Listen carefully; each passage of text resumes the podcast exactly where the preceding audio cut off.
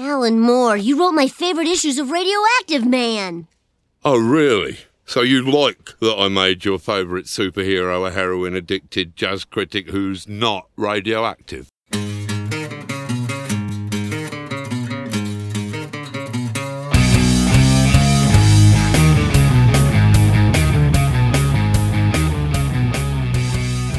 Hej og velkommen til Supersnak med Marvel Morten og Kim Helt, alias Morten Søndergaard. og Kim Skov. Det her er podcastet, hvor to tidligere tegneserieredaktører taler sig tosset om superhelte i film, tv-serier, bøger og populærkultur, men med en helt særlig kærlighed til tegneserierne.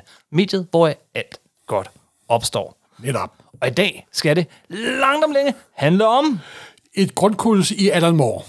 Alan Moore. Alan Moore. Du har lovet et Alan Moore-afsnit i, jeg ved Vi, ikke... vi har lovet. Du har lovet et Alan Moore-afsnit i, jeg ved ikke hvor lang tid. Vi har haft en tegning liggende på lager i årvis. Du er ikke på arbejde, Kim.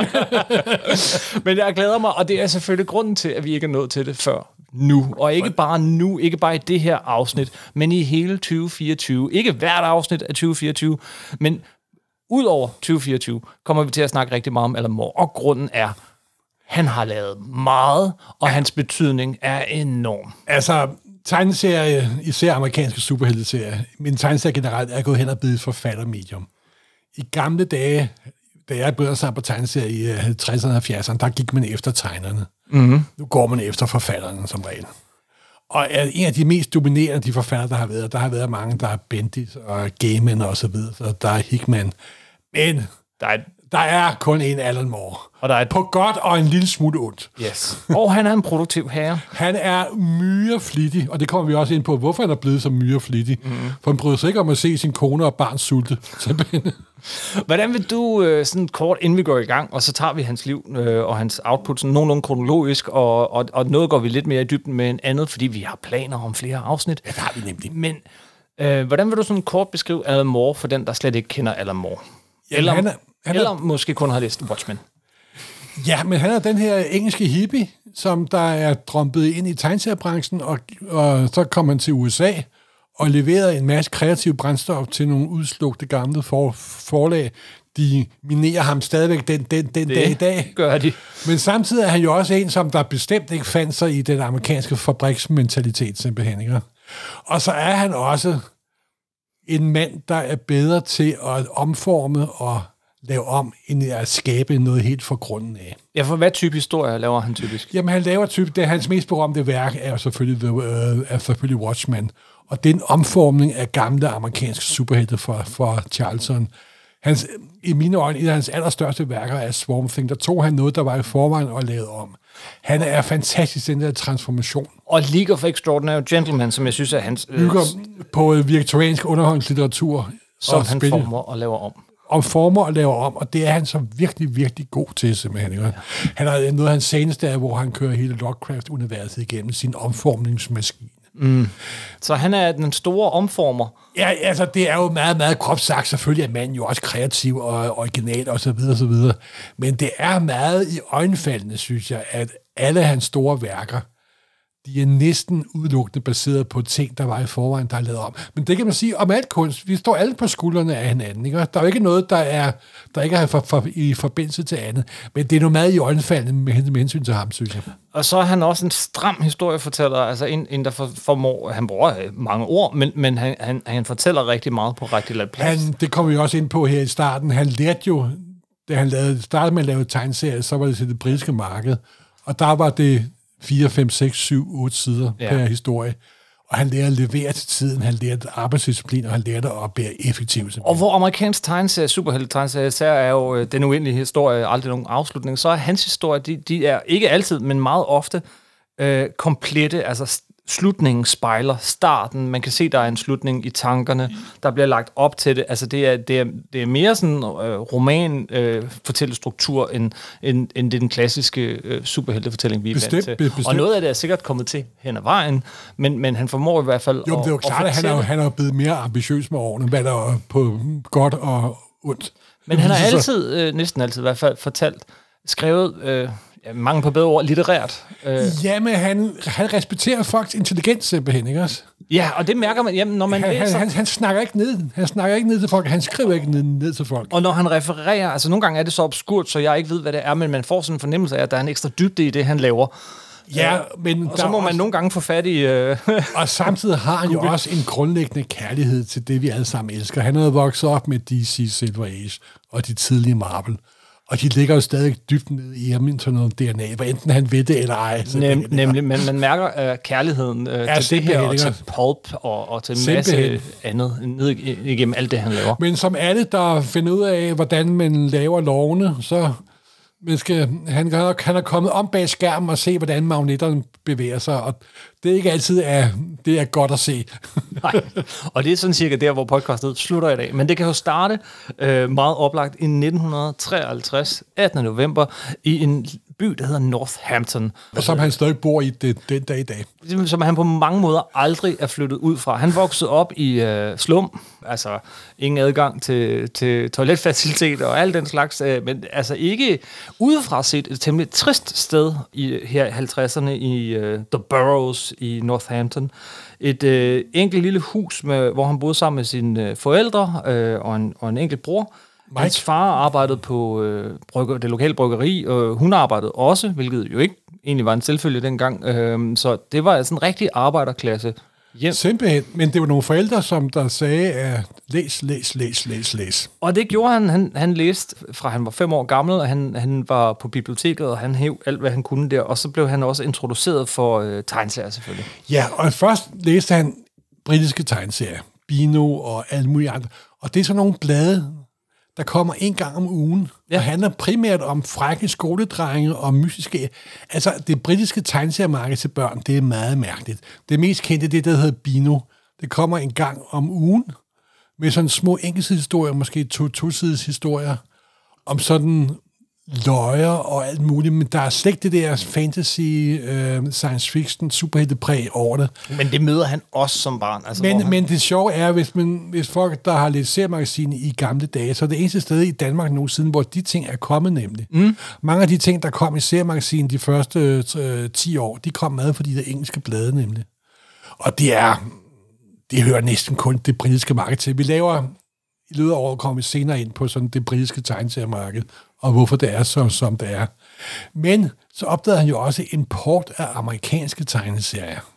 Detective Comics, Superman, Fantastic Især, Four. især, nej, nej, for det, det, det er meget vigtigt. Nu skal vi lige have kronologien fuldstændig korrekt her. Ja.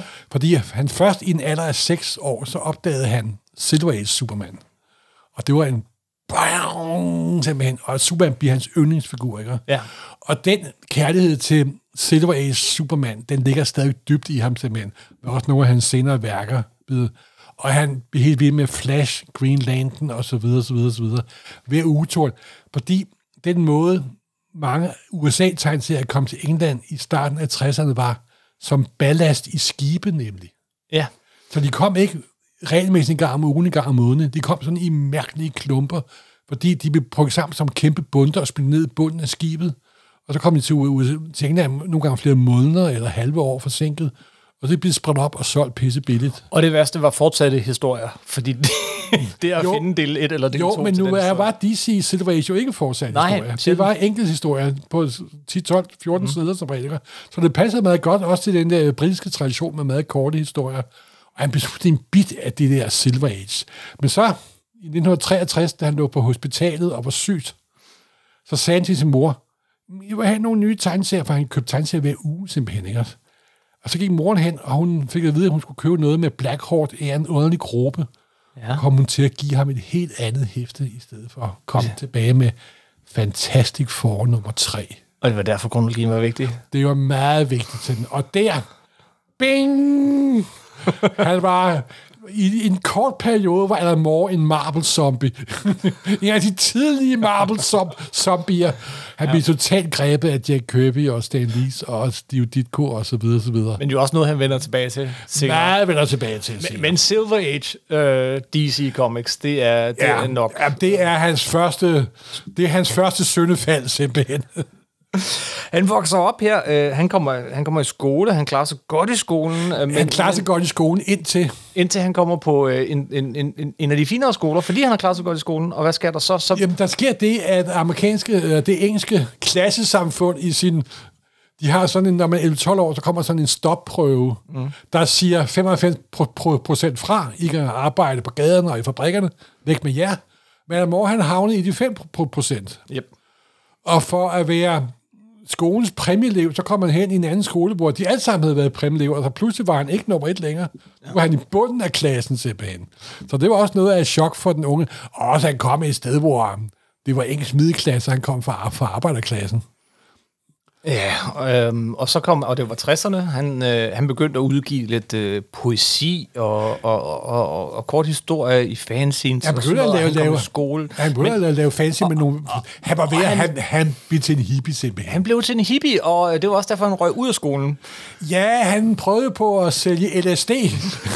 Han, han solgte LSD. Ja, han, siger, han har selv sagt, at han er den mest inkompetente LSD-forhandler ever, simpelthen. Ja. Men nogle af de der meget tidlige fanzines, han lavede, det hed, hvad fanden var det, de hed? De hed Orgion eller Omega og så videre. Embryo. Embryo, ja. Det var Embryo, som han selv har sagt, han var, de var, han var meget, han kom i den der selvbevidste alder. Ja, ja, ja. Hvor, og, men et af de der Embryo, har man jo set i en bog afbildet, der er direkte kopieret fra House of Secret 92, Swamp Thing i, i, Nå ja, for han, øh, han, historien. øh, øh, jo, jo, for det var ikke kun øh, poesi og sådan noget, han lavede også tegneserier. Ja, han lavede Øh, også til tegneserier simpelthen. Øh, hvor han tegnede af, ja. Men, men Ja, han kal- direkte. Ja. ja. Men han begyndte at tegne, og hans ambition var at blive tegneserietegner.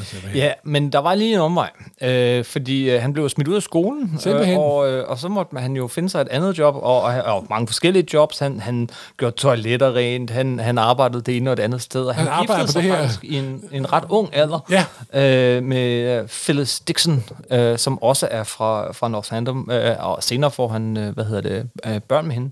Øh, to piger. To piger, ja. Øhm, og, ej, altså og noget kontorarbejde, men, men imens han har det her kontorarbejde, jamen, så laver han mere og mere for de her fanzines, som jo på det her tidspunkt begynder sådan at boome lidt. Og, øh, Og der møder han nogen som David Lloyd og så videre, så videre. Ja, ja, ja, og han, han, får, han laver tegneseriestriber til nogle lokalavisen og sådan lidt. Øhm, han, han laver sin egen figur. Der var en, der hed Axel Pressbutton. Øh, sådan en, en cyborg-type, som var i en af de sådan okay, sådan et musikmagasin er det vel, øh, magasinbranchen og sådan noget. Men det, det, det er svært, det finder du ikke under Alan Moore. Han, han brugte pseudonym i starten, og her var det Kurt Weill. det vil jeg bare have med. Ja, det er jo Kurt Weill, fordi der er han jo også inde på, og det er jo en meget berømt tysk teaterforfatter og så videre, og så videre. Han- så han er også ved at mærke, at det litterære snobberi stikker også sit hoved frem. Han lavede også en stribe i det musikmagasin, der hed Sounds, øh, som, som hed, og den skal jeg bare lige have med, The Stars My Degradation. ja, Selvfølgelig en reference til Alfred Bestes. Stars My Destination. Yes. Men det er jo den amerikanske titel, den engelske titel var Tiger Tiger nemlig. Men det er en helt anden snak. Ja. Undskyld. øh, og han fik endnu en øh, tegneseriestribe i gang, der hed Maxwell the Magic Cat. Øh, også Som i han kørte i mange, mange år, og det var mere sådan en humorserie. Men Den kørte helt indtil 1986. Den Ja. startede i 79 Ja. til 86. Og igen, han tegnede den selv. Men Vi det tænker han- jo ikke på ham som tegneserietegner, men det er han. Men det, han også lavede i den her periode, det var, et, man kan ikke leve af at lave tegneserier, hvis man ikke kan tegne hurtigt. Ja. To, han lærte at aflevere til tiden. og samtidig lærte han også at skrive sine man. egne his, hi, historier. Ja. Hvis du vil ind i en branche, så er det vigtigste, det er ikke talent, eller det er godt. Det er, at du afleverer til tiden. Det er en meget vigtig Så, faktor. som en, der har arbejdet på avis i mange år, så er det en ret vigtig egenskab. Så han lærte den her arbejdsdisciplin, og han nogle gange sad han op til klokken 3-4 om morgenen for at gøre ting ja, færdige og så videre. Og så videre. Tegnede og skrev den her øh, Og, og ham og hans kone kunne sådan slæbe en kummerlig tilværelse af, af sted. Ja. Ja, Og ved du hvad, det, den var kummerlig, men alligevel, så sagde han op. Ja. Han sagde op, fordi at øh, den her avis, den, den bragte en, en leder øh, om, øh, hvor forfærdeligt det var med alle de homoseksuelle i, Ja. øh, i England. Og det gad han absolut med, ikke? så han Og stoppede det viser fra den ene dag til den anden. Adam Moore er som regel en meget principfast mand. Som regel, siger du. Ja. Som regel, ja. det kan vi lige vende tilbage til.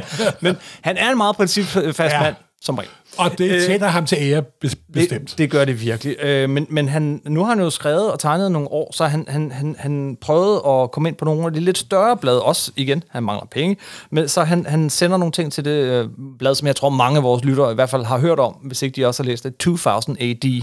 Det var hans gode ven Steve Moore nemlig. Mm-hmm. Han hedder Moore, og til efternavn ligesom Alan Moore, men de har ikke fået familie med hinanden. Og han levede af at skrive historier til AD 2000 og mange andre. Han kunne leve af at være forfatter, og han Moore kunne ikke leve af at være tegner. Så var det jo meget naturligt, at man så begyndte at skrive historier i stedet for at tegne historier. Yes. Det første, han gjorde, det var at pitche til Judge Dredd, som jo er øh, hovedattraktionen, men på det tidspunkt så blev den skrevet af John Wagner. Der var ikke behov for det, men, men, øh, men øh, de så alligevel noget i ham, og så øh, tilbød de ham nogle bitte små, korte historier. Øh, men Future Shock. Future Shocks. Og hvad er det? Det er sådan små science fiction historier på to, tre, fire sider, nogle gange på, på, på en side, hvor det er mere er en idé end en historie. Ja. Adam Moore havde jo ligesom, dem der det voksede op, hans- han havde jo læst uanede mængder af amerikanske science, science, science fiction. Ja. Og han brugte jo mange af de temaer ind i de små historier, og de er selvfølgelig blevet udgivet senere, og de er virkelig gode simpelthen.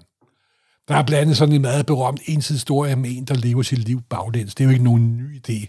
Men han alligevel, og så kommer igen det her typiske Adam Moore. Det er en gammel idé, men han drejer den lige. Han drejer den han lige lige, giver lige nogle andre vinkler. Han giver den um, 80'er England og sin egen sensibilitet osv. Så, videre, så, videre. så det kommer til at fremstå super originalt.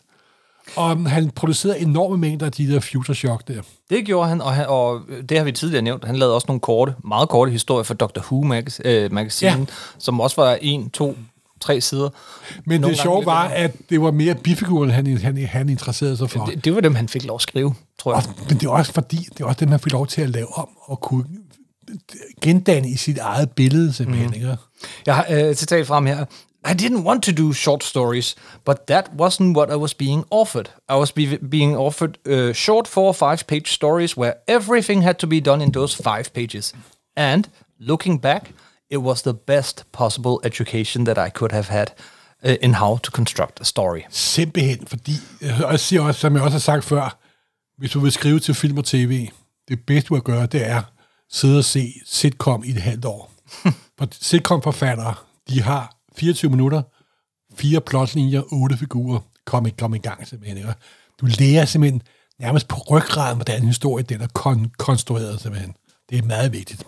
Men her bliver han altså etableret ikke bare sådan i øh, lokalaviser og fanzines og sådan noget, men så her i den her periode, 1980 til 86, der øh, lever han som freelance øh, forfatter.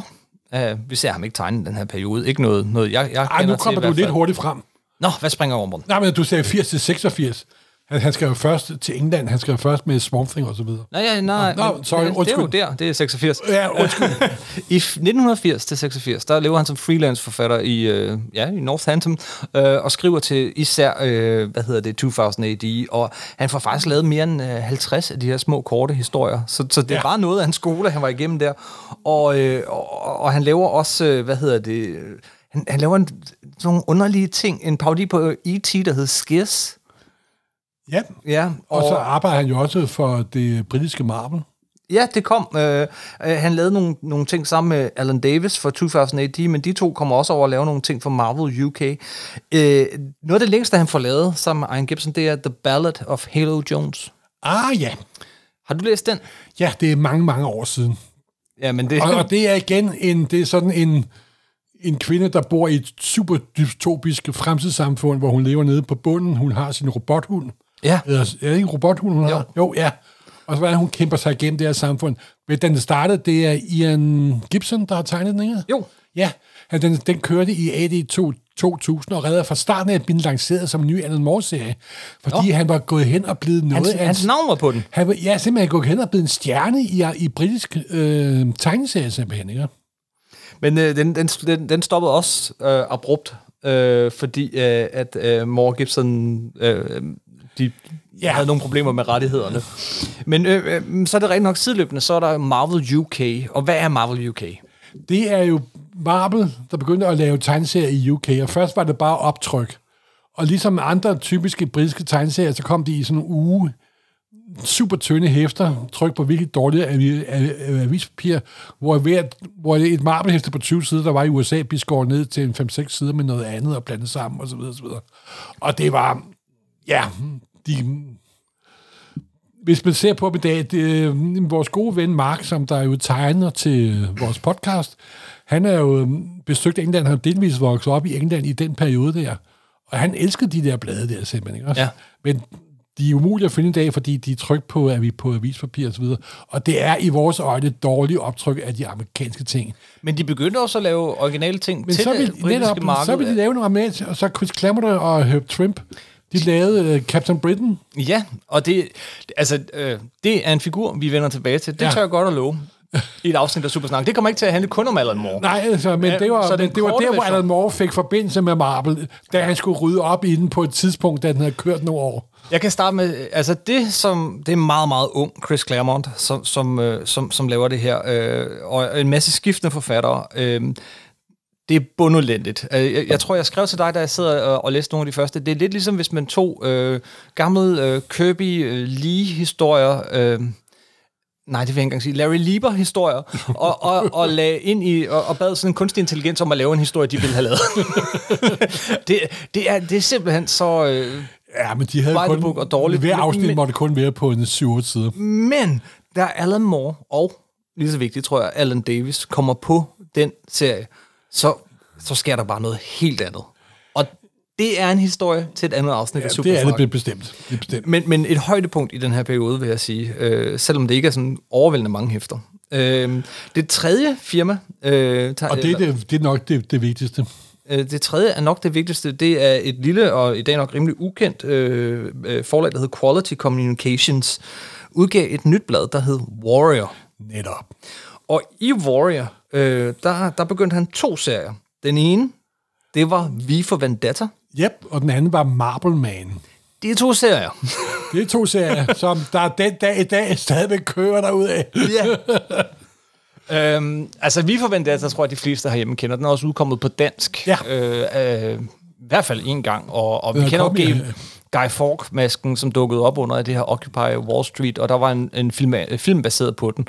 Øh, så den tror jeg, mange af jer kender. Og Øh, tegnet af David Lloyd i en meget karakteristisk sort-hvid stil, fordi ja. historierne var oprindeligt tegnet i sort-hvid nemlig. Ja. Og han har en fuldstændig fantastisk sort-hvid stil. Og så den anden serie, de lavede, det var, der var jo den gode gamle Marble Man. Marvel Man, som var en serie, en, der, det, der, der, der egentlig, egentlig var øh, britterne un- enormt glade for øh, Captain Marvel. Ikke Captain Marvel, vi kender fra filmen i dag, men den oprindelige Captain Marvel. store røde ost. Store røde ost. Øh, at drengen, der med et magisk ord kan, bliver til en stor, øh, stærk mand og, og kan klare alle skurkene, som i det hele taget ikke virker særlig farlige. Den serie var enormt populær i England. er det, men, men, er det Mr. Mind, du ikke synes er færdig? Hvad? Hvad? Hvad er det for noget? Men altså, øh, og, og ikke DC, men meget Silver Age på, på en god måde, og så fantastisk smukt tegnet. Vi har lavet et helt afsnit om, om, øh, om Captain Marvel, som, som man kan vende tilbage og høre. Men, men, men den var enormt populær i øh, Storbritannien, og ophørte så på et tidspunkt. Øh, og så fortsatte de den selv under... Øh, altså, de, de, de, de, de lavede en kopi, der hed Marvel Man. De lavede en nærmest tro kopi, der hed Marble Man. Ja. Og det var Carlo, det Carlo, var ikke det, han hed? Øh, det, det, det, kan, det kan jeg huske, når vi laver et afsnit om den serie. Men, men, men, men, men sådan, den korte his, øh, historie er, at øh, det er sådan en, øh, Alan Moore voksede op med, alle mulige er vokset op med, men, men som også efterhånden sådan... Det var en serie, der, den stoppede i britterne kendte den. 1963 Ja. simpelthen. Men så da det der Warrior kom, så fik Alan Moore den idé, skal vi ikke prøve at lave en... Lad os genopleve Marble Man, som der er nu blevet voksen, og opdager, at han har været superhelt. Og så kommer jo det her, som der er blevet brugt 10.000 gange senere, osv. osv. Vi laver en realistisk superhelt i den virkelige verden. Og det er jo grundlæggende det, som Marble Man var. One way to create a imaginary world is by considering its texture. Because this is one of the first things that the reader will be looking for. They will want this to feel like a real world. And what I mean by texture is all of the trappings that we find around us in society that we barely notice. Um, advertisements, scraps of news broadcasts, television programs, scraps of songs on the radio. All of these things that make up the texture of our lives. If you want to create an imaginary place, try faking some of that. De to serier der, de var, de var sjov, fordi de blev ikke nogen stor succes, sådan rent kommercielt. Nej, det tog kom- i hvert fald lidt tid. Der kom, hvor mange numre kom der af Warrior? Der kom en øh, 12 12-13 stykker, så vidt jeg husker. ja, ja, ingen Så- af de her to serier blev gjort færdige. Nej, så gik bladet ind nemlig. Ja. Men alle dem, som der var... Ja, De blev gjort færdige senere. Ja, de Men- blev færdige senere. Ja. Men i og med hans V for Vendetta sammen med David Lloyd, og hvad var det nu, han lavede? Øhm, Marvel Man sammen med. Ja, ja. Øh, det var, det var, øh, oh, uh, navnet er væk.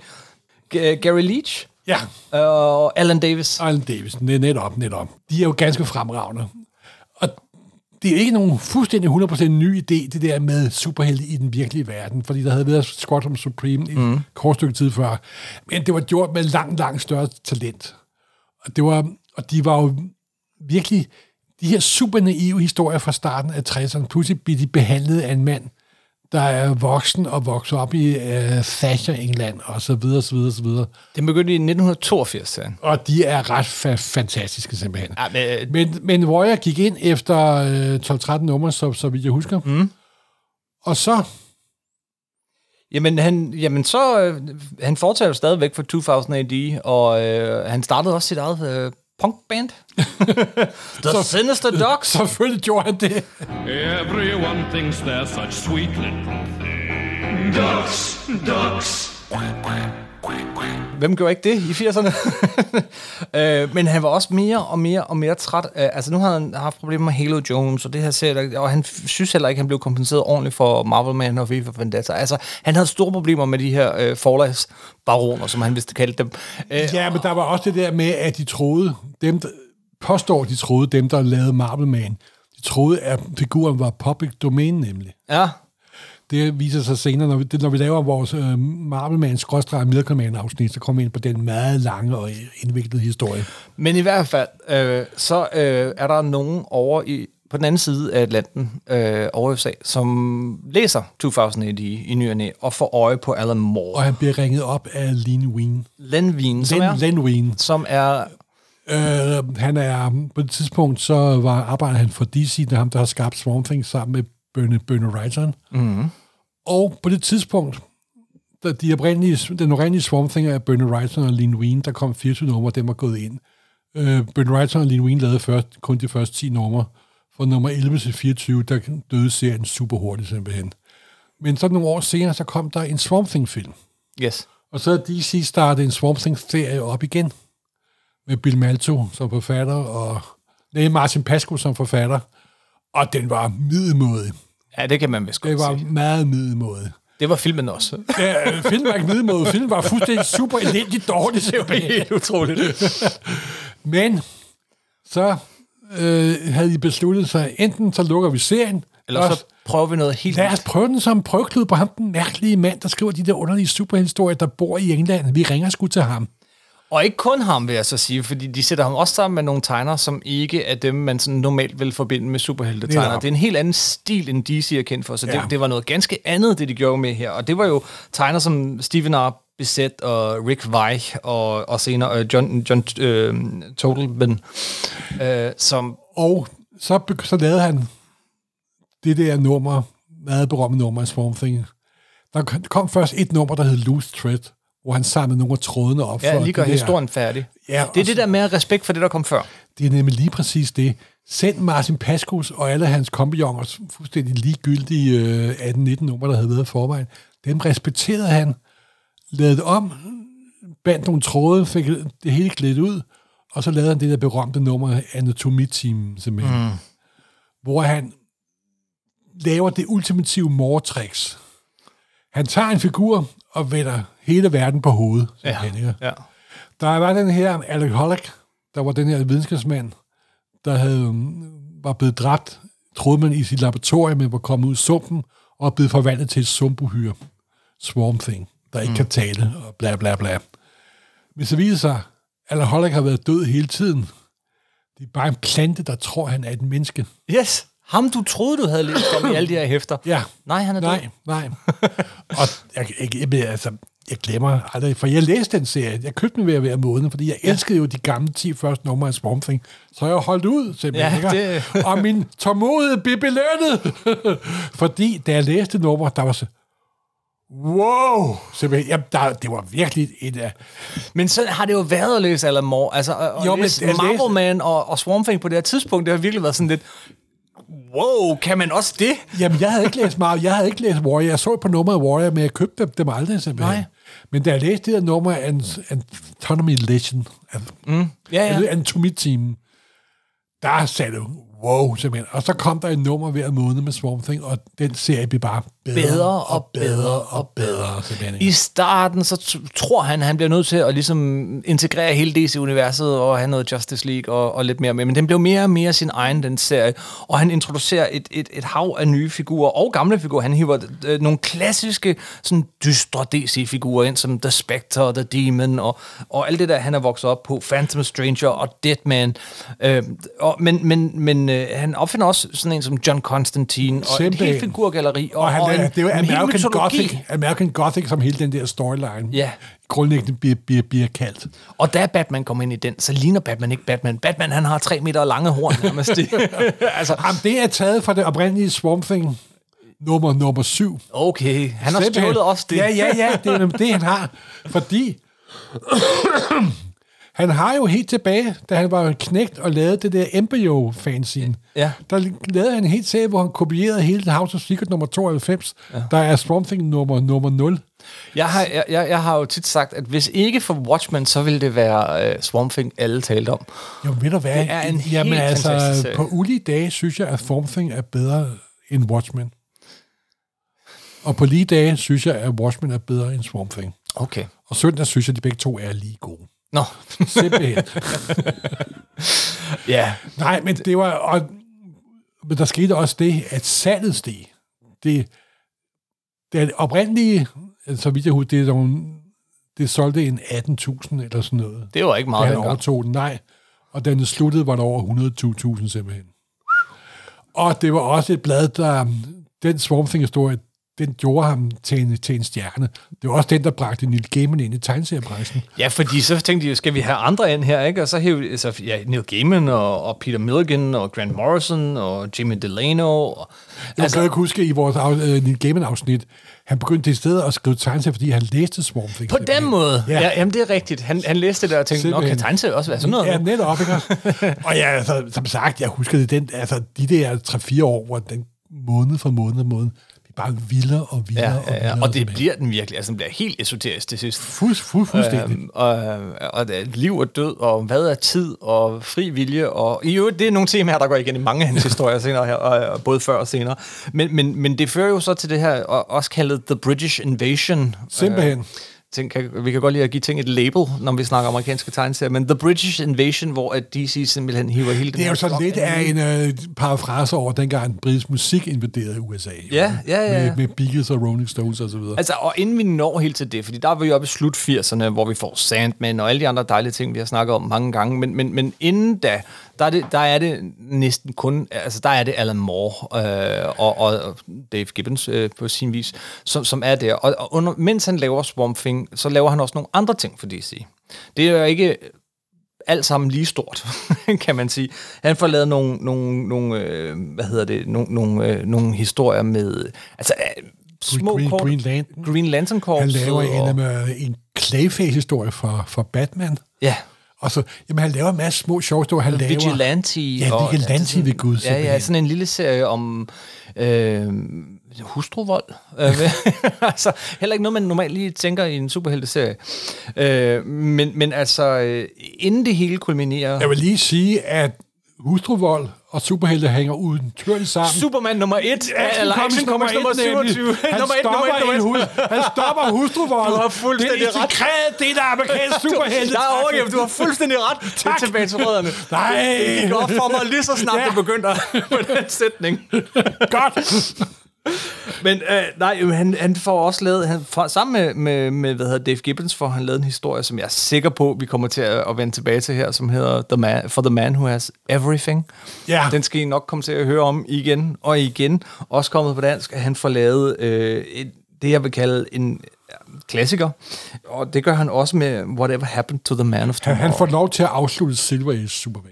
Det gør han. Og det kommer vi også ind på i et afsnit. Det gør vi faktisk meget snart, fordi det er et rigtig godt sted at starte, når man godt vil snakke øh, superhelte og Alan Moore. Men i 1986, hvad kommer der så? Ja, så kommer jo Watchmen. Yes. Og den har vi jo snakket stolpe op og stolpe ned. Ja, så den vil vi ikke bruge så meget tid på nu, men vi vil henvise til vores Watchmen-afsnit, og det kan også være, at vi vender lidt tilbage Men til det Watchmen. var jo der, hvor han... Først var meningen, at han skulle tage de der... Fordi der var jo sket det, der hed Crisis on Infinite Earth, hvor hele DC-universet var ved at blive ryddet op. Og, og DC havde været alle Charlton-heltene.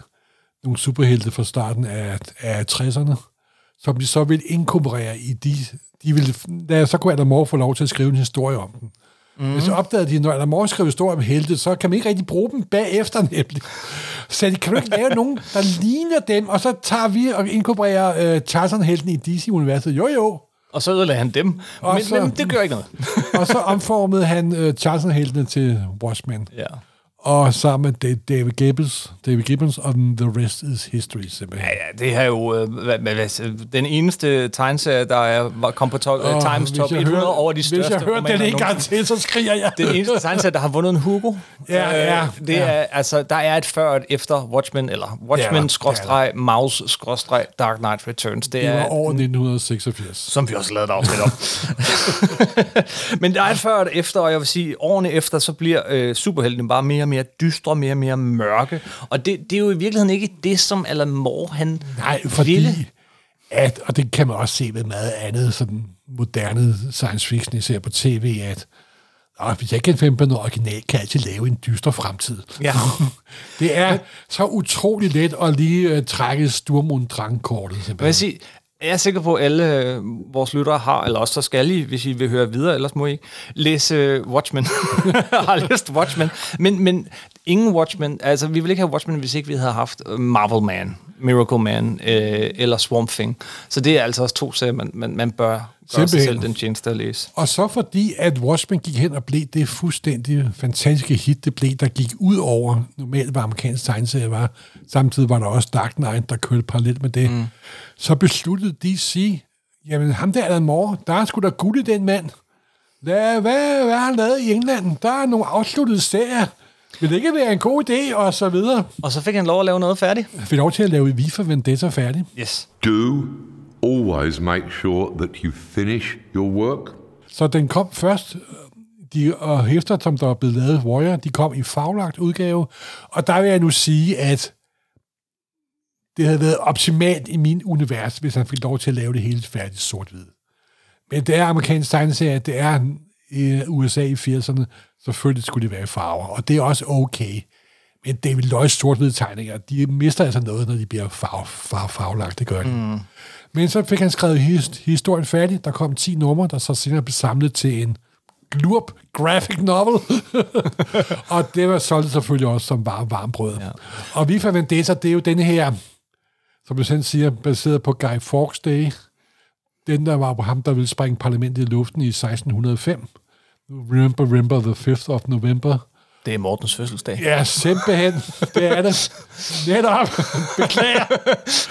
Men det er også sådan en, der handler om et dystopisk, fascistisk, øh, engelsk fremtidssamfund. Ikke? Ja, man begynder at ane endnu et tema i Og forfatterskabet. en mand, der er vokset op i arbejderklassen i England og mærker Thatcher-siden. Ja. Så er det jo ikke sådan den, det, der ligger længst væk i, be, i bevidstheden, at det kan ende på den her Og måde. den trækker meget på øh, George, øh, på Orwells øh, det gør, det gør det 1984. bestemt. Man kan sådan sige, at det er sådan en hippie-udgave af 1984. Det kan godt For at være meget overfladisk. Det kan vi skrive bagpå. Han fik også selvfølgelig øh, lov at prøve kræfter med Batman og laver øh, The Killing Joke. The Killing Joke. Sammen en anden engelsk tegner, der også var en del af den britiske invasion. Og Brian Boland, som aldrig har lavet tegneseriesider nok. Nej, men det er, fordi han er så pisse langsom. Han har fået lov til at lave to ting for DC. Killing Joke og Camelot 3000. Ja. Og så fik han lov til at lave forsider en masse. Ja. For hvorfor gjorde han det? Fordi alle hans forsider... Første arbejde, han nogensinde lavede for DC, det var en nummer af Green Lantern. Og flere måneder senere opdagede DC-redaktøren, at det nummer, hvor han havde lavet forside, det solgte 40 procent mere.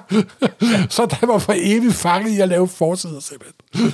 Og nu skal man så tro, at, at, ja, skal vi lige sige lidt mere om Killing Joke måske. Øh, det, det, det er jo den her, han selv synes, han, han synes ikke selv særlig godt om den serie. Whatever else you do, never ever be completely satisfied with anything that you write. Senere har han sådan afvist med at sige, og jeg ja. tror, det er fordi, at Jokeren udfører ekstrem vold mod øh, Barbara Barbara, Barbara Gordon, senere ba- Batwoman. Øh, ja, øh, ba- Batgirl. Og det synes jeg måske er lidt... Jeg har aldrig brudt mig om skabere, som der på pur det, de lavede før. Nej. De kan erkende det og sige, der er blevet det og det, jeg er forandret mig siden, jeg er blevet voksen, jeg er blevet moden, men man skal skulle stå ved det, man har lavet. Og det er Adam Moore meget flink til, fordi han har et af sine principper er, han skrev engang sådan en lille essay om at skrive tegneserie. Ja. Og han sagde, at en af de vigtigste ting, man skal gøre, man skal altid gøre sig umage. Og det kendetegner mange af hans ting, selv for de helt tidlige ting. De der ensidige, tosidige historier, han gør sig sgu altid umage, simpelthen. Ikke? Så jeg har sådan lidt dårligt med, at han siger, nej, men den bryder jeg mig ikke om mere. Han men, husker dog altid at rose Brian Boland. Det gør han nemlig altid, og det er igen en sjov ting med Alan Moore. Jeg vil også sige, der er mange af de her uh, Batman-film, der er kommet senere, som absolut har kigget her, altså på Åh, jamen altså. stilen, farvelægningen. Øh, det, det, Tim Burton har læst den her. Det, det, kan jeg, det er jeg helt sikker på. Jamen, det er jo helt tydeligt, at han har leveret brænd, kreativ brændstof til hele den amerikanske kreative branche, simpelthen. Mm. Og det er måske også, og det må være ordentligt for sådan en gammel engelsk hippie, pludselig opdager, at jamen, hvad fanden for foregår. Jeg tror da også, at på det her tidspunkt, det prøver han jo at komme til amerikanske conventions og så videre, så videre. Han prøvede synes, så skulle der ikke om, at... Men han var jo en lille, altså i det lille øh, form nærmest, altså en, en, en rockstjerne. En rock, han var en rockstjerne, sammen med, sammen med Neil Gaiman, Ja. som der forstår at spille rollen som rockstjerne. Som godt kunne lide at være rockstjerne. Nej, nej, men det gør Alan Moore ikke, og det, og det, og det synes jeg faktisk er ret sympatisk ved ham. Men han prøvede så sgu ikke om det. Folk, når han sidder på WC, stikker folk sædler ind med, kan du ikke autografere, denne her, og så videre. Ja, og så videre. ja, ja. Han synes, ja, han synes jo simpelthen, det var for meget ikke også? Ja. Så han trak sig helt tilbage. Nej, det er ikke helt... Ja, han trak sig tilbage øh, fra... fra Men samtidig kommer han jo også op og skændes med DC. Men inden han gjorde det faktisk, øh, for det gjorde han øh, i, den, i den grad. Man skulle jo tro, at med oven på Watchmen og, øh, og The Killing Joke, at de ville give ham, og, og V for Vendetta, at de ville bare give ham øh, nøglerne til kongeriget, og, og det gjorde de, de gav ham faktisk en mulighed. Altså, han pitchede jo et projekt, Er det Twilight of the Superheroes, du tænker på? ja, som er den, den store, den gigantiske DC-historie, som aldrig øh, kom. Øh, og, og, og hvor han, han, han foreslog altså sådan noget med, at øh, den, den foregår ude i fremtiden. Minder faktisk en lille smule om Kingdom Come på Ja. ja. nogle, nogle måder, den der, øh, øh, hvad hedder Mark Waid og, og Alex, Alex Ross, der kom senere, men hvor guderne, øh, eller heltene, superheltene, er delt op i sådan nogle huse, øh, um, House of Knights og forskellige ting. Og, men, men, på, men det, der var ved den, var, den kom her i 87, og den slutter med, at øh, hvad hedder det, alle de her andre jord, jord 2, jord 3, jord 4 vender tilbage. Og det var nok det, den faldt på, at de havde lige fået fjernet det i Crisis on Infinite Earths, og nu ville de ikke have dem tilbage. Øh, så den blev aldrig til noget. Øh, og, men nogenlunde samtidig med det her, så sker der så også det, at, at Alan Moore bliver pissehammerende sur på DC. Et had, der aldrig forsvandt. Og hvorfor var det? Det var på grund af Watchmen. Ja. Fordi de havde jo sagt til ham, at han kunne få copyright til serien, når de holdt op med at, op med at holde op med at trykke den. Ja, det gælder vist egentlig stadigvæk. Men Ja. hvornår har den ikke været et tryk? Never, ever, ever. Han skrev under på en kon- kon- kontrakt, hvor der stod, at han ville få rettigheden til Watchmen, når de holdt op med at trykke den.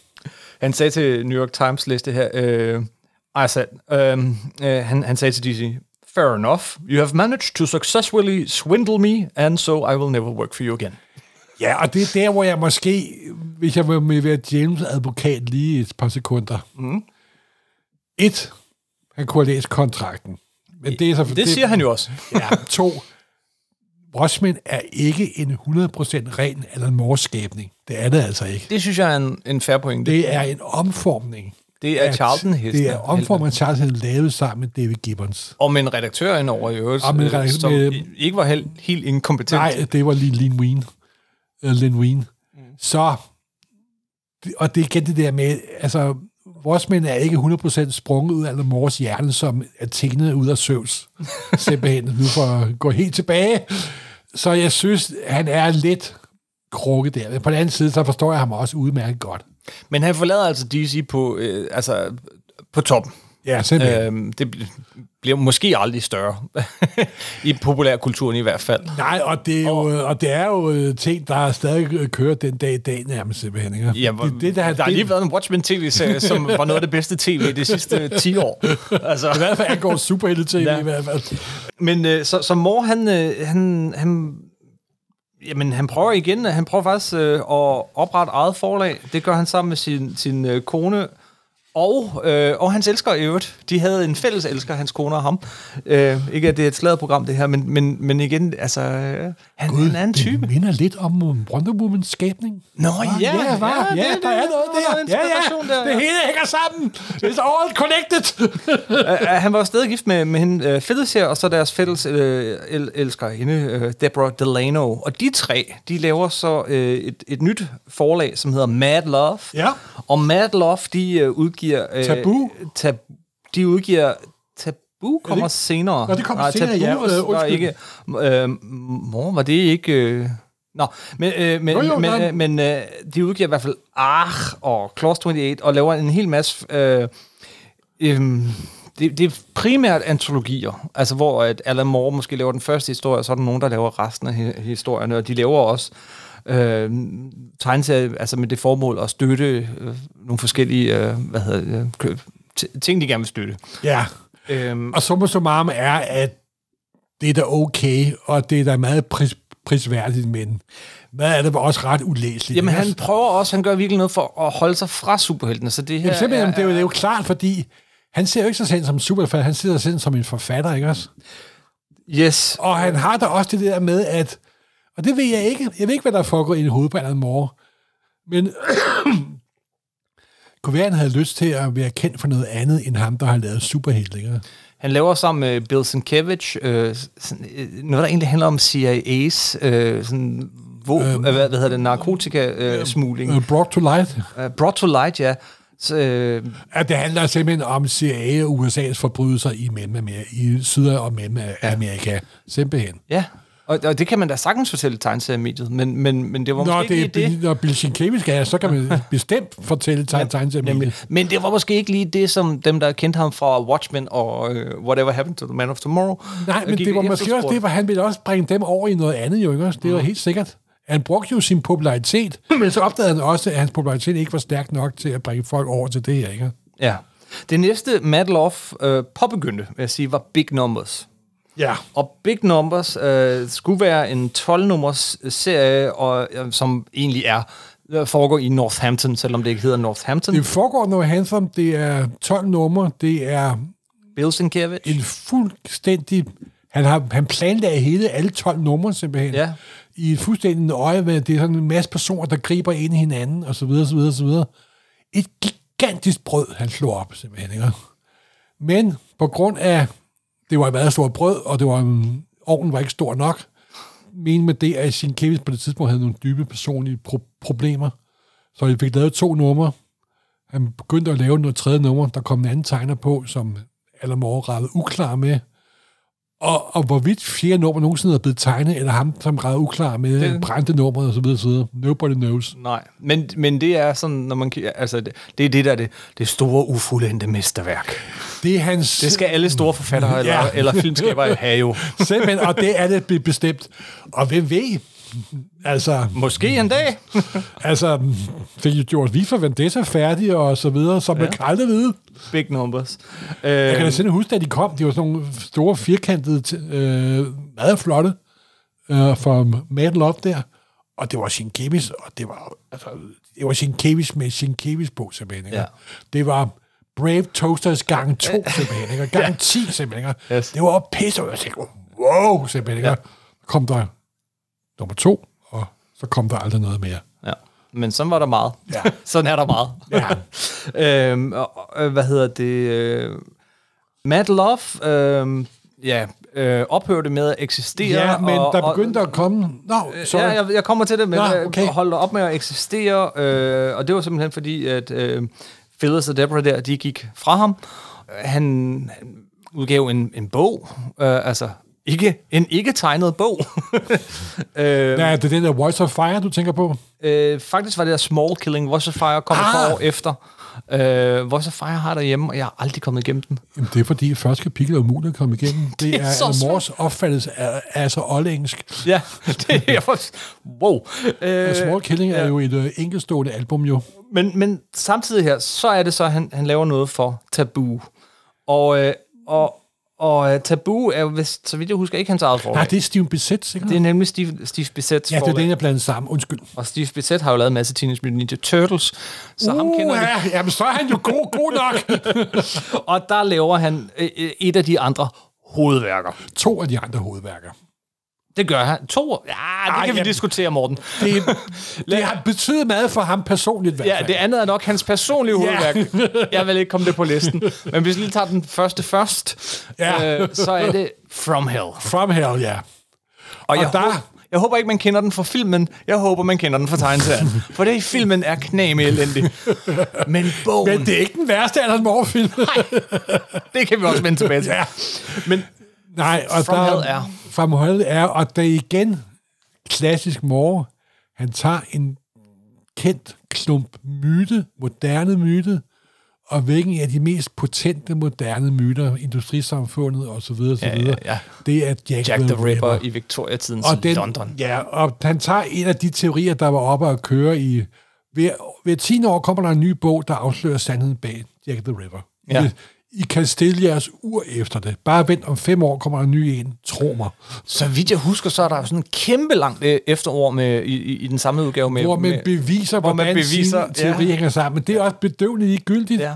fordi han får en klump myte, mytemateriale, som han sammen med Edith Campbell laver en fuldstændig fantastisk tegneserie over. Simpelthen, ikke? Ja. For eksempel bliver det i lige starten af historien, bliver der afsløret, hvem Jack the Ripper er. Fordi From Hell handler slet ikke om Jack the Ripper. Det handler om mange, mange tusind andre ting. Kvindens stilling i Victoria-tidens seksualitet og 10.000 andre andre ting. Og det er et fantastisk album, det må man sige, som vi eller en anden podcast kommer ind på i løbet Det, af året. det må vi gøre. Øh, fantastisk øh, tegneserie. Han laver så også den, du siger, er det andet hovedværk. Ja. Øh, jeg har den stående på hylden. Den blev heller ikke gjort færdig i første omgang. Den blev gjort færdig senere. Men for Tabu, så laver han... Øh, nej, måske skal vi starte et andet sted.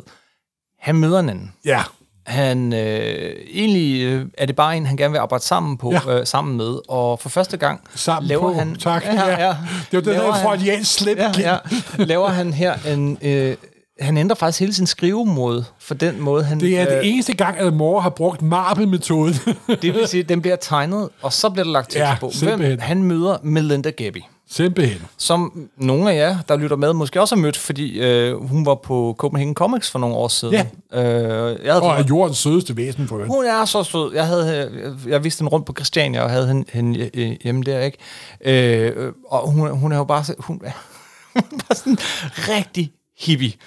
og, og bare sådan kærlig og sød og, og taknemmelig og, og sådan for, for altså stjerner, øh, hendes øjne lyser op, når hun ser noget som helst, hun holder af, og snakker hele tiden om sin Allan.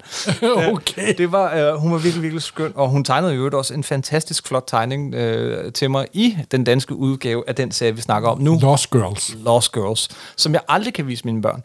øh, men Ej, de, de bliver vel voksne på et tidspunkt, de børn. hvorfor har hende der Melinda tegnet den til dig, far? Ej, øh, Lost Girls er... Øh, den, den, den handler om Peter Pan og Alice i Eventyrland. Og Jo, alle men de det er her, jo sådan set en, det er jo sådan set en, øh, en kvindes seksuel udgave af øh, League of Extraordinary Gentlemen. Her er det bare League of Extraordinary Gentlewomen. De, jamen, den handler om sex. Ja, Øh, det, det er øh, pornografi, men øh, på, på, som, som Alan Moore og Melinda Gabby synes, det burde være. Øh, og her blandet sammen med eventyrfigurer af en eller anden grund, som, som gør det hele lidt mærkeligt. Nå, der er for eksempel den, den øh, historiske person, som Alice in Wonderland var baseret på, og, og så videre, Ja. så videre. Det er ikke en historie som sådan. Det er de her figurer, der mødes, og så fortæller de, øh, mens de mødes, deres forskellige, sådan, øh, hvad hedder det, oplevelser, øh, seksuelle oplevelser. Øh, men, men bogen blev til ved, at øh, Alan Moore og Melinda Gaby satte sig sammen, og så fortalte øh, åben om, om hinandens. Og Hvad der var jo gru- grundlaget for et langt forhold, må må man sige. de er jo sammen den dag i dag. Ja, og de blev gift i 2008. Mm. Yes. Ja, ja. Så, så for ham har du ret. Er det, øh, hvis, Fremme er måske det, det, det vigtigste. Det værk. vigtigste værk i hans liv, simpelthen. Øh, med, øh, og så trækker, jamen, så trækker han sig faktisk sådan lidt, og så laver han den der Voice of Fire, vi var inde på før. ja. Øh, men trækker sig lidt fra tegneserierne Og men det vil også sige, at der var ikke en af de her to ting, der blev gjort færdig i første omgang. i, før, De blev, i første omgang. Ja. Ja. Ja. Igen et karakteristisk ting ved Alan Moore. ja, ja, men måske også, at han gør ting færdigt, så vi kan jo godt øh, håbe. Jamen, det gør han, det gør han. han fik, de fik gjort Lost Skull færdig. Den kom i en super lækker hardcover i 2006. ja, ja, ikke og også? udgivet også på dansk af Fahrenheit. Ja. Inden, Gud, den kom jo på Dan. Det var derfor, hun var i Danmark. Det er der sgu da ret i. ja, ja, ja. Ja, ja, ja. Så jeg tænkte, ja, selvfølgelig.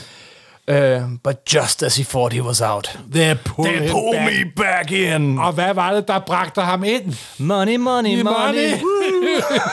ja, for i mellemtiden var jo sket det, at Image Comics var opstået. Ja, vi har bevæget os langt væk fra 1986.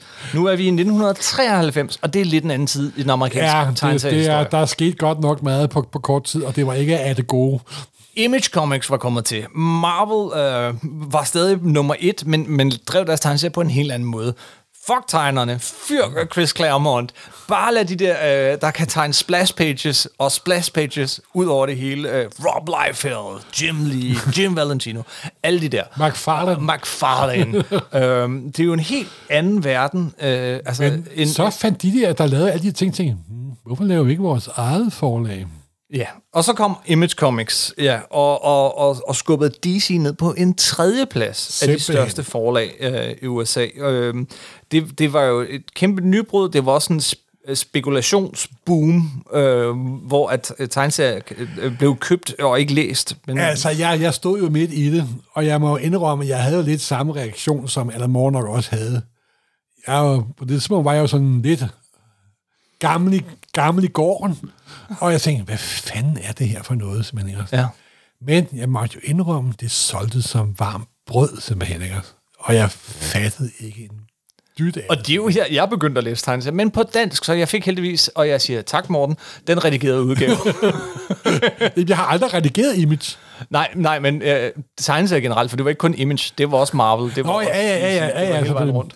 Men det var virkelig underligt at se på ting som øhm, øh, Spawn især, og mm, alle mulige... øhm, Youngblood og- Young, Youngblood, og... Men splash, splash, splash, splash, dialog, splash, splash, splash, splash.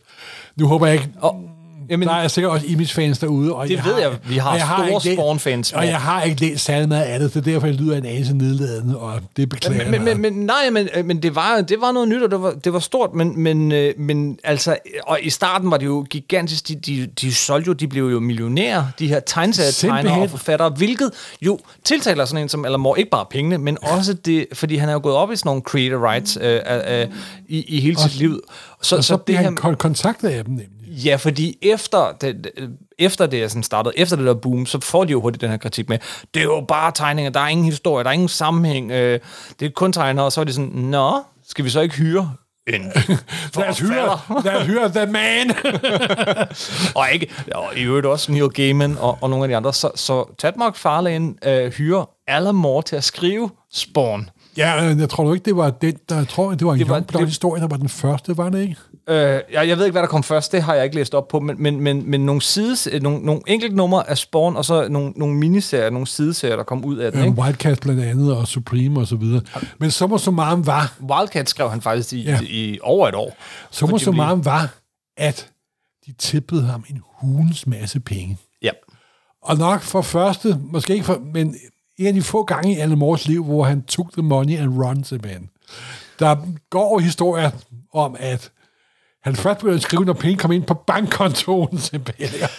Rob Liefeld, øh, som jo øh, stak af. Måske ikke er det største sandhedsviden i, i den verden, men, øh, men alligevel. Men han fortæller en sjov historie. Ja. Hvor han, han, har, han har fortalt en sjov historie, hvordan han, sådan, øh, telefonen ringede han, øh, lige på klokkeslættet den samme dato hver måned med Alan Moore. I haven't received my check. uh, when, when will my check arrive?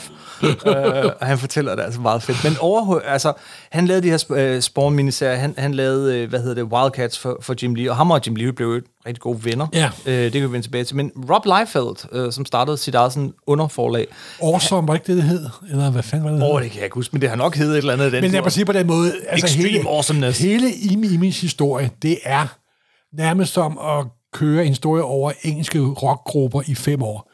Det splitter sig og danner og kan slås og ja. frem og tilbage og så videre, så videre. Det er en mylder af mærkelige konstellationer hele tiden.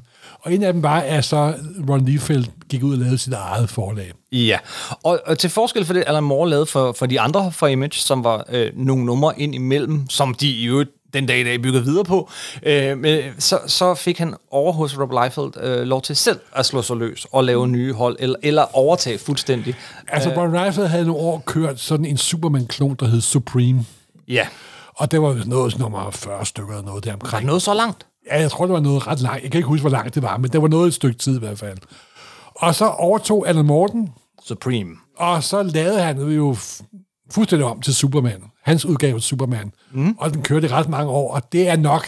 Superman med kryptonit, det hed noget andet. Ja, ja, men det er simpelthen hans kærlighed til de helt tidlige Silver Age-historier, blev lavet i en Alan Moore-udgave, og det er nok det bedste, der kom ud af Imis-perioden, kan, kan man sige. Han skabte også sit helt eget univers, øh, og han, han lavede sådan nogle... Øh, ej, det var jo ikke sådan vildt lang tid, men hvor han, han også prøvede at lave øh, sådan noget, eller Fantastic Four nummer 3, altså hvor han prøvede at, at lave sin version. Ja, men han af- lavede jo en, øh, det, der hed 1963. Seks numre, der skulle også ende med et kæmpe annual, der aldrig er kommet. Ja. Hvor han lavede en parodi, øh, men også en kærlig parodi. En hyldest til de tidlige Marvel-år. Fordi det første nummer, han nogensinde læste, det var Fantastic Four nummer 3, Tre. og det var i 1963, han læste nummer. Yes. Det, og, det var, Ja. og der lavede han sådan de seks numre, og det er fuldstændig anderledes karikeret, men alligevel kærlige udgaver af det tidlige Marvel. Men Alan Moore og, og Rob Liefeld er, er to meget forskellige personligheder. Altså, det er jo, de er jo fuldstændig sammen med olie og vand, simpelthen, ikke også? Ja. Men, så det, det gider Alan Moore ikke mere til sidst. Nej. Øhm, og, øh, og på trods af pengene, som var gode. Jo, men, men også var- er blevet lidt, lidt mindre hen mod slutningen af 90'erne. Ja, fordi det, øh, det var en boble, simpelthen, ikke? Ja. Men han fik nogle penge ind på, på kontoen, og fik et godt forhold til, til Jim Lee. Og Jim Lee, han øh, tilbyder ham så hans øh, eget øh, imprint, hedder det på engelsk, hvad skal vi kalde det? Et Ja. underforlag. Øh, øh, ABC, America's Best Comics. Og der i løbet af rimelig kort tid, nogen påstår en weekend, så skaber han en masse figurer. Tom Strong, Prometheus og en masse andre ting, som vi kommer ind på, hvor vi laver et helt afsnit om ABC nemlig. Gør vi det? Det gør Det vi har vi ikke aftalt. Jo, det har vi. det er, vi- og, vigtigst af alt. og vigtigst af alt, der kommer han jo med League of Extraordinary, Extraordinary Gentlemen. Nemlig.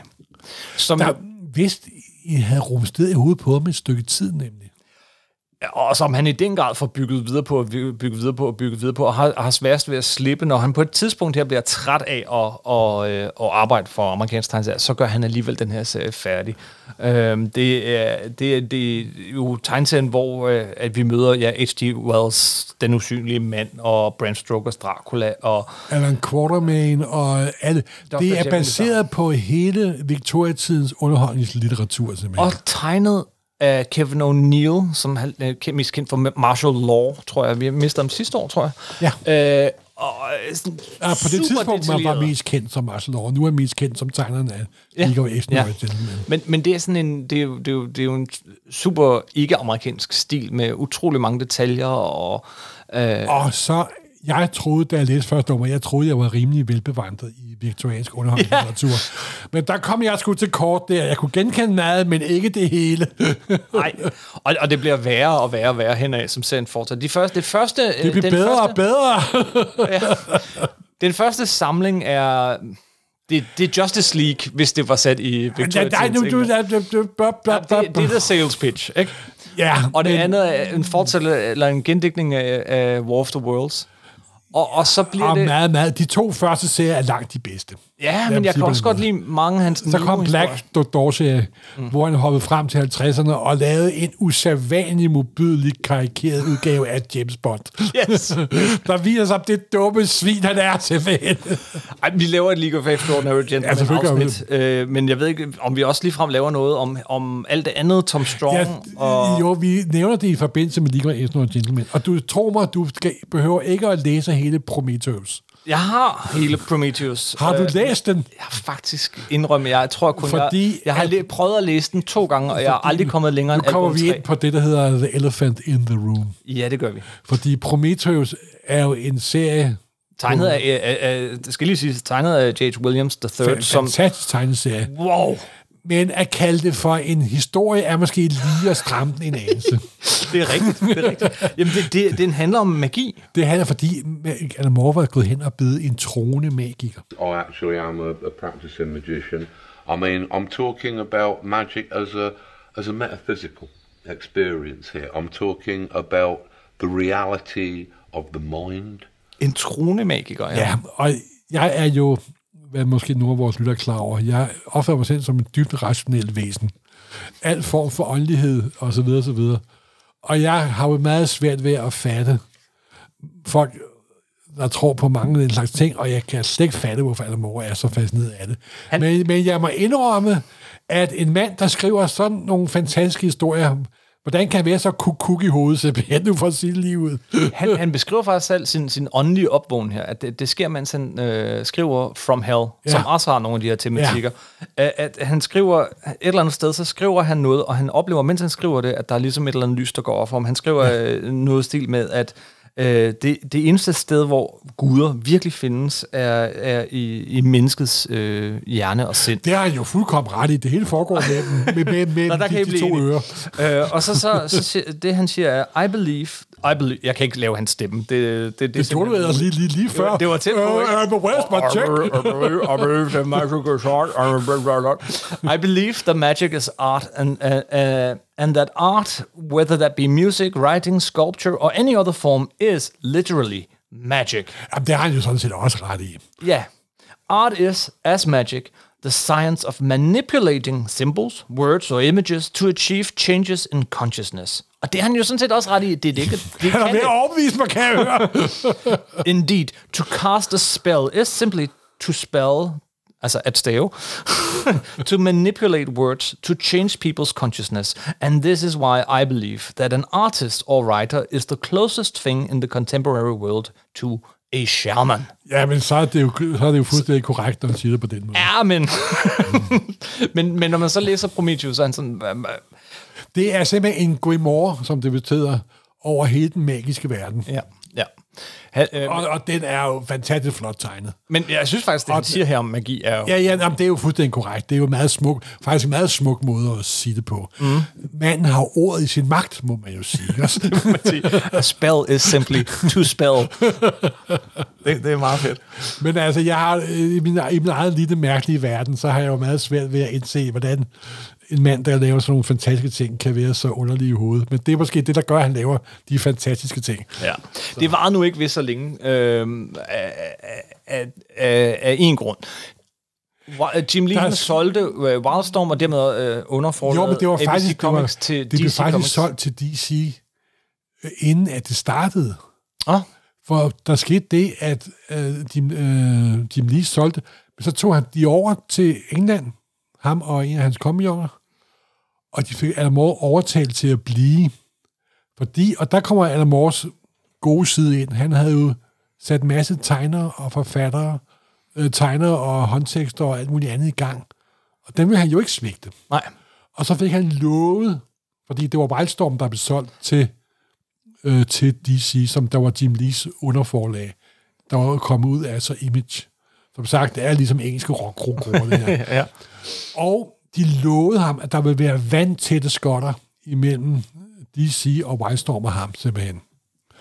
Og det var der også i, i lang tid. Det var der øh, indtil øh, Justice, øh, League of Extraordinary Gentlemen nummer 5. Ja. Øh, og det er egentlig ikke en... stor ting, men det er det for Alan Moore. Men, men, men, men der er, der er, der er nogle, nogle ting i baggrunden, som bliver censureret. Ja. Og det måtte man ikke på det her tidspunkt, fordi det var brud med den aftale. Jamen simpelthen, der var for eksempel et tidspunkt også under ABC, at der ville DC ikke putte håndteksterne på forsiden. Så sagde han, jamen så, stop, så stopper vi. Og så kom håndteksterne på forsiden. Ja. Simpelthen, men altså, han kæmper for folks rettigheder. Men det sjove er jo, at DC har jo haft en kæmpe respekt for Alan Moore. Jamen, de da godt klar over, de har det var- ikke, det, er- det er jo først, det er jo så mange år senere, at, at, at DC tager den åbenlyse guldgruppe, som er Watchmen, og bygger videre på den.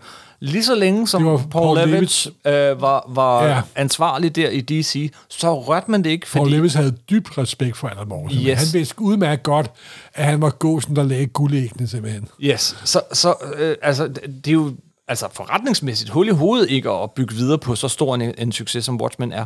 Men, men af respekt for Alan Moore, så jeg tror, øh, de har, jeg tror, de har prøvet med det her store øh, hvad hedder det, monster af et, øh, et, et firma og forlag under Warner Brothers. Altså, de har bare, jamen, vi kan ikke udgive sådan noget her. Det går jo ud over vores overordnede brand og bla bla bla. Øh, så Alan, det gider Alan Moore ikke. Men, men, så han, han gør det dog færdigt. Han gør Ja. Prometheus færdig. Ja. Han, gør, øh, han gør alle de her serier færdige, og League of Extraordinary Gentlemen er den i, i, i nogle år den eneste Alan Moore tegneserie, der udkommer. Fordi han vil gøre den færdig, og det er jo hans gode ven Kevin O'Neills faste job. Simpelthen, og det er igen det, han er utrolig trofast over for dem, han arbejder sammen med, og for dem, der er kommet før. Det må, må man sige. Han respekterer andre folks arbejde. Ja, og det gør dem, der så overtog det så ikke, fordi øh, Warner Bros. skynder sig jo at lave en film. Det, er- der er endda sådan lidt, jamen, kan de det, når det er Alan Moores, men det, det kunne de, så de laver den her øh, League of Extraordinary Gentlemen film. Og så er det jo sjovt, fordi alle figurerne i Exxon Gentleman, det er jo ikke Alan Moores. Det er, Jamen, er det er jo jo public domain figurer. Den- den er super Han har svær. igen omformet. ikke? Ja, ja. Og det er jo igen det, for at være meget overordnet. Han er en omformer, men ikke en skaber. Men det er jo faktisk her, han med, no, med en enkelt undtagelse, vi også skal ind på, egentlig forlader tegneserierne, og han koncentrerer sig om at, at skrive øh, bøger.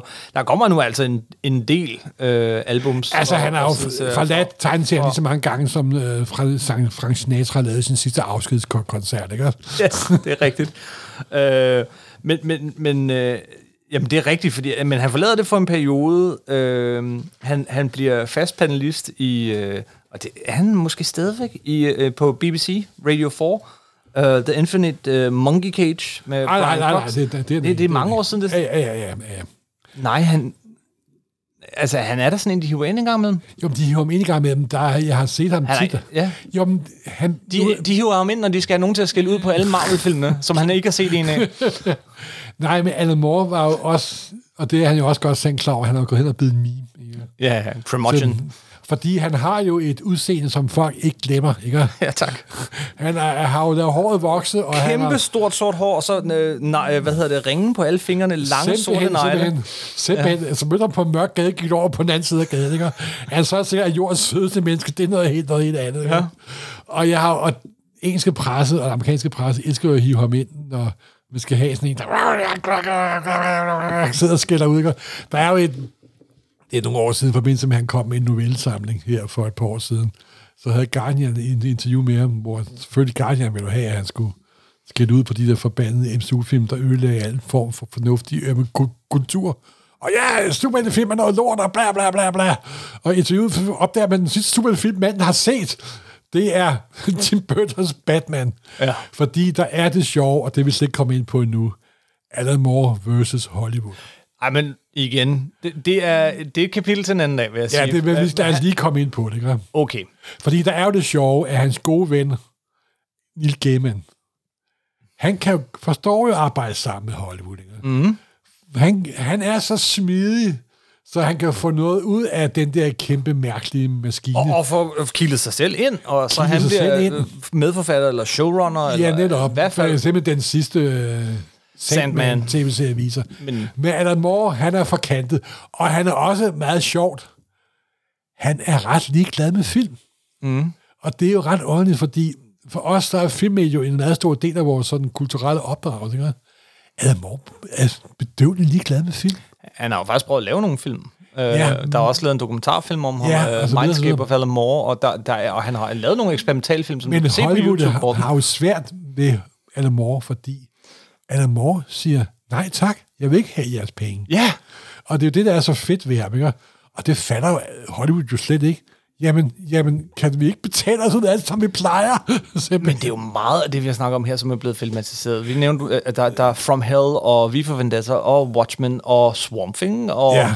øh, League of Extraordinary Gentlemen. øh, men jeg vil gå så langt at sige, at ingen af dem er gode. Der, der er en ting, der er god. Ja, Det er Watchmen tv-serien. ja jo, men det er noget andet. Ja. men ja, Og- fordi det er ikke en filmatisering af den, det er en fortsættelse. Ja, netop. Ligesom Det hans er en fortsættelse af Charlton-universet, eller hvad superhelten så er er. David Lindhoff, ikke den hedder? Øh, Damien Lindenhoff. Ja, Lindenhoff. Ja. Han er jo jordens, han er jordens største Alan Moore-fan, mm. Watchmen, Watchmen-fan. Og han har virkelig lavet den tv-serie, der er ganske fremragende. Men han har ikke været hæmmet af det, og han har bygget sin egen serie ovenpå, kan man, kan man sige. Ja. Men resten er fuldstændig useligt nærmest. Altså. Morten, det skal vi hygge os meget mere med. Det skal vi Vi skal nemlig. snakke meget mere, og ja, vi skal finde øh, klip, og vi skal finde... Øh, altså, og det, faktisk, det, det bliver et sjovt hvis man afsnit, møder op det til øh, Copenhagen Comics, Er det nu, vi siger det? ja, det gør vi Okay. da. På Copenhagen Comics 2024 er der et panel med Supersnak, og det hedder... Alan Moore versus Hollywood. Yes. Og jeg Så er der kommer vi på, på hvem det. der vinder. og der gennemgår vi samtlige Alan Moores sammenstød med det, med det bevægende medium. Mm-hmm. vi laver en liste over alle de dårlige, og tro mig, det er en meget lang liste. Og de ikke helt dårlige. Ikke helt dårlige. Der er også nogle ikke helt dårlige. Og så kommer der også et afsnit af Supersnak i løbet af året, hvor vi inviterer vores gode gamle ven og filmanmelder for information ind for at snakke om alle Alan Moore-filmene. Det, det, det synes du, vi skal sige nu, Ja, simpelthen. inden du spørger Christian. Ja, jeg har spurgt ham. og Nå, okay, jeg skulle tro, jeg troede, det her ja. var at spørge ham. Nej, nej, nej, nej, nej. Vi- Han har skam bekræftet, at han gerne vil. stakkels Christian, for han Yes. ser jo garanteret alle de der film. Jeg har sagt til ham, du behøver ikke at se samtlige film. Og så siger han, det plader du da bare udenom, knægt. og han har lidt mere positivt syn på nogle af Alan Moores film, end vi yes. har, så det passer jo ganske ud. Så jeg håber, vi ses til uh, Copenhagen Comics, men Det- vi er faktisk bestemt. ikke færdige med Nej. historien, fordi der er, en, der er lige noget her til sidst. Uh, I 2010, så begynder den sidste Alan Moore-serie, og det er ikke en, jeg har læst, så jeg vil lade det være op til dig. Det er Providence. Providence. Og der tager igen Alan Moore Og Necronomicon. fast. Necronomicon. Der tager han igen fast. Der var dog kommet nogle enkelte små ting. Jeg skal nok få den læst til, til senere afsnit. Han lavede han en ting sammen med Eddie Campbell, der hed Birth Cowl, Åh oh, ja. der også er ganske udmærket. Og handler om... Ej, Han har lavet et hav af ting, vi ikke har været inde Ja, ja, på. ja, der er et hav af short stories, jeg har lyst til at snakke om. Ja, ja. Altså, der er en grund til, at vi skal bruge et år på det her. Ja, netop, netop. Men det sidste store... Men det sidste på. store projekt, det er ham og Lovecraft. Og Lovecraft er jo en af de mest potente myteklumper, du kan gribe fat i inden for amerikansk populær kul- kultur. Mm. Det er den gave, der bliver ved med at give hele tiden, simpelthen.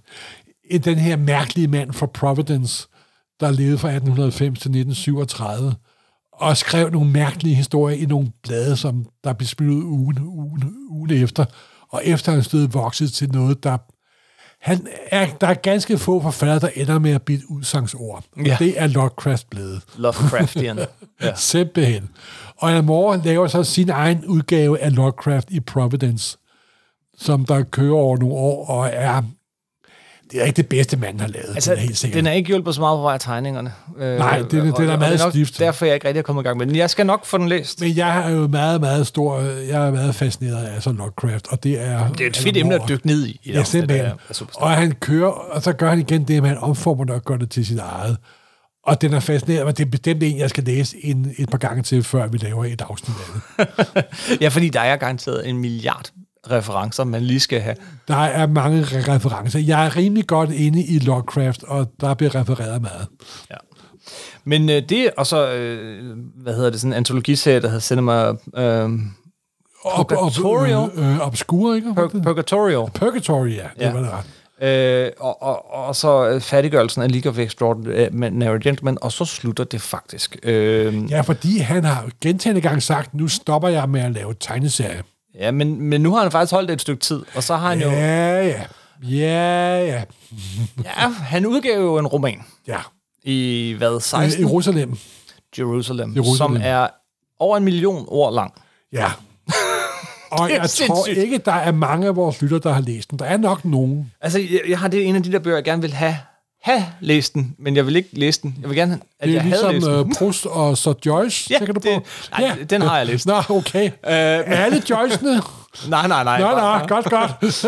Finnegan's Wake, har du også læst den? Nej. Nå, Finnegan's Wake, øh, undskyld. Ja. Ja. Nej, men der er nogle forfattere, når man møder deres bog, så åbner de døren og siger, kom indenfor i min verden, i Ja, ja, mit ja. ja. univers. Ja. Når du nærmer dig Jerusalem, så ser du først skydetårnene. Så er der voldgraven fyldt med piranhaer, og vindebroen er taget op. Og det er kun ganske få individer værdige at komme ind til midten af denne borg. Der er at lægge Jerusalem færdig, simpelthen. Tro mig, jeg er ikke... Jeg, jeg står og kigger på voldgraven og tænker, nej... Okay, jeg gad godt at høre, er der nogen supersnak-lytter derude, der faktisk har læst Jerusalem? Og øh, så vil jeg rigtig gerne høre, hvad I synes Ja. om det. Simpelthen. Øh, det, det vil jeg. Hvis der er Ja. nogen, skriv til os. Øh, og at, øh, som altid, det kan I gøre på Facebook, øh, eller øh, på vores Supersnak-side på Facebook, eller I kan gøre det in, øh, via supersnakpodcast. Ja. Er der mere, vi skal runde i, i, i More 101-afsnittet? Nej, det er der vel ikke, fordi det er sådan en kort gennemgang, hvor vi har hoppet gennem alle vores kreative liv. Men vi har tænkt os at, Vende tilbage til at ham. fokusere på aspekter af hans kreative liv. Ja, og I hele her i 2024. på mange forskellige måder. Ja. Øh, men, men altså, øh, vi, vi vender tilbage til ham. Nogle gange er det hele afsnit, nogle gange er det bare lige en lille flir af afsnit, men Alan Moore vil være en rød tråd igennem Supersnak Jamen, 2024. og Og, så, er er der, så er der selvfølgelig Copenhagen Comics. Ja, og det er jo som sagt, det er jo de færreste folk, der har optrådt i Simpson. Det har han. haft et helt Simpson-afsnit. Ja. Det er altså ikke alle Stan Lee, han er. Det er ikke alle beskåret, det må man sige. Nej. Og det viser virkelig, at han er... Han, rager, han kaster en lang skygge inden for en populær kult, kult, kulturen. Jamen, er der større nulevende øh, tegneserieforfattere? Jeg vil ikke... Jeg, er Brian. Michael Bendis målt på nej, antallet af tv-serier, der kommer ud, men nej, nej, altså, af betydning, at... altså ud, rækker ud over ghettoen, så er der måske Neil, Neil Gaiman. Ja, Frank Miller lever endnu. Ja, selvfølgelig, selvfølgelig. Og Frank Miller er jo også stor. Ja. Men altså, Alan Moore, han er meget stor. Det er han, det er han virkelig. Og han har også haft utrolig flittig produktion bag sig. Det er også det, der gør. Og der er ikke mange ting, Alan Moore, der ikke er i tryk den dag i dag. Det er det altså ikke. Nej. Nej, der er øh, alt det, vi har læst op nu, tror jeg. Og Ja, noget der- af det er ved at blive afsluttet.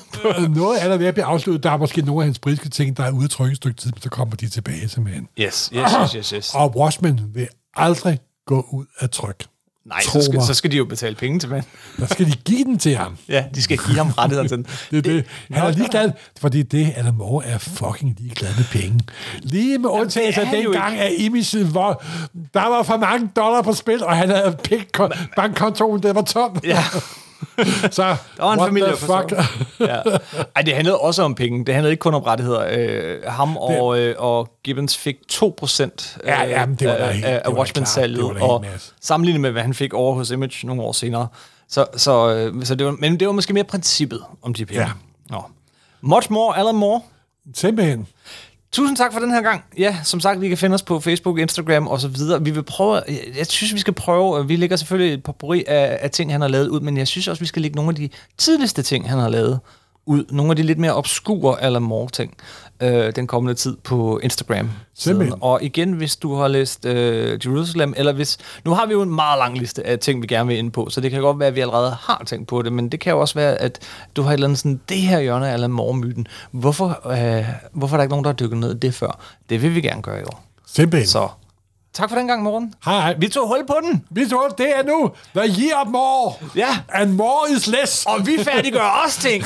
Simpelthen. Vi kommer- Helt sikkert. vi når til det en dag. Ja. Det Hej, var i hej. dag. Tak for den gang. Hej.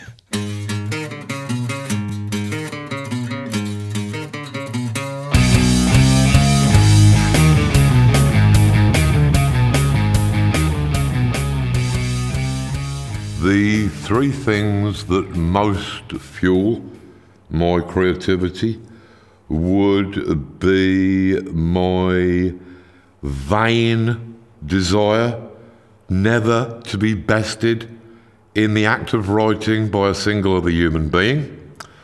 Beyond that, it would be tea and of course, biscuits, particularly those half chocolate ones with a cow on the back.